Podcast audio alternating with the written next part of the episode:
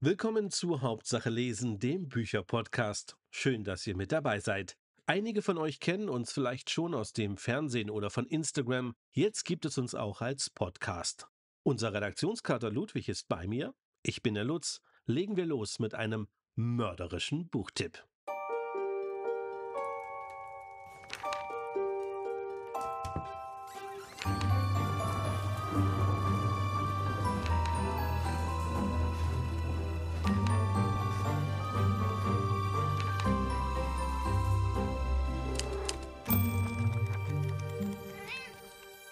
Und da war der Ludwig noch zu hören, der ist übrigens immer bei uns, wenn wir die Bücher lesen. So auch bei unserer heutigen Krimi-Empfehlung.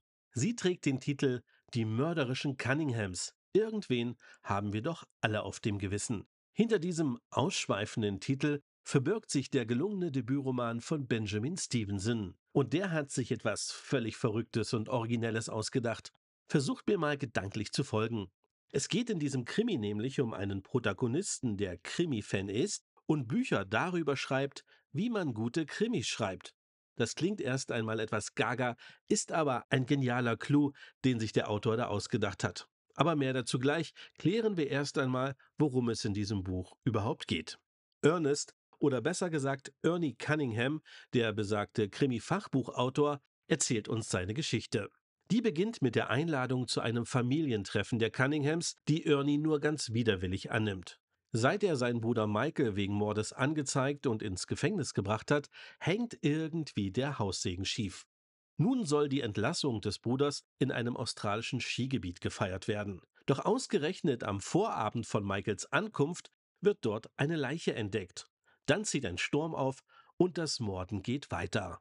Ernie muss die Ermittlungen aufnehmen, er ist immerhin Profi. Als moderner Sherlock Holmes und Dr. Watson in einer Person begibt er sich auf Spurensuche. Zumindest in der Theorie weiß er ja, wie das geht. Ihr merkt schon, das klingt lustig, charmant und unterhaltsam, ist es auch.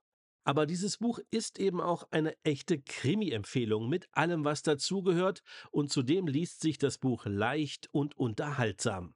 Verwunderlich ist das nicht, denn der Autor Benjamin Stevenson ist ein preisgekrönter australischer Stand-up-Comedian. Er weiß also sehr gut, wie man sein Publikum bei Laune hält. Stevenson bringt mit seinem Schreibstil und der Art, wie er die Geschichte von seinem Protagonisten erzählen lässt, wirklich frischen Wind in das Genre der Whodunit-Krimis. Hier mal ein Beispiel.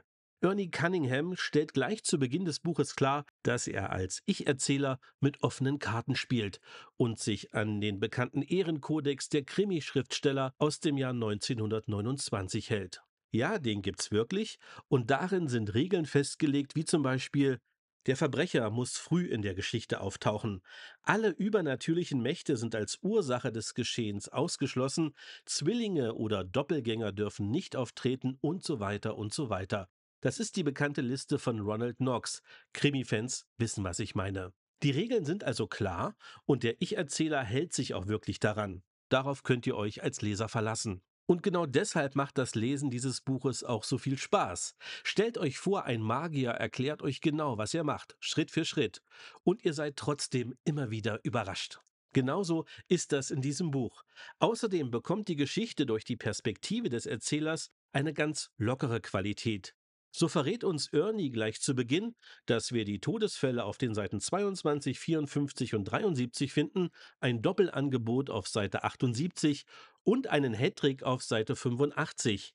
Außerdem wird es eine Lücke in der Handlung geben, die so groß ist, dass ein LKW hindurchfahren könnte. Und es wird keine Sexszenen geben. Diese Vorankündigungen bindet der Autor öfter in die Geschichte ein. Trotzdem bleibt der Krimi immer spannend. Spoiler sind hier eben nur Mittel zum Zweck und keine Spaßverderber. Der Leser bekommt eine schlüssige Auflösung mit einem großen Aha-Moment und einer schönen Referenz an einen berühmten Klassiker von Agatha Christie. Mehr will ich an der Stelle aber nicht verraten. Kommen wir zum Fazit. Wir vergeben fünf von fünf Skistöcken für den Debütroman von Benjamin Stevenson. Die mörderischen Cunninghams. Irgendwen haben wir doch alle auf dem Gewissen. Übrigens, ein zweiter Teil ist bereits in Sicht. Der erscheint Ende August 2024 und trägt den Titel Jeder im Zug ist verdächtig. Und jetzt kommen wir wie immer an dieser Stelle noch zu euch. Schreibt uns doch, welche Bücher ihr aktuell lest und aus welchem Genre ihr gern mehr Empfehlungen von uns haben möchtet. Wir freuen uns über eure Nachrichten und Kommentare. Der Lutz und der Ludwig sagen Tschüss, bis zur nächsten Folge von Hauptsache lesen.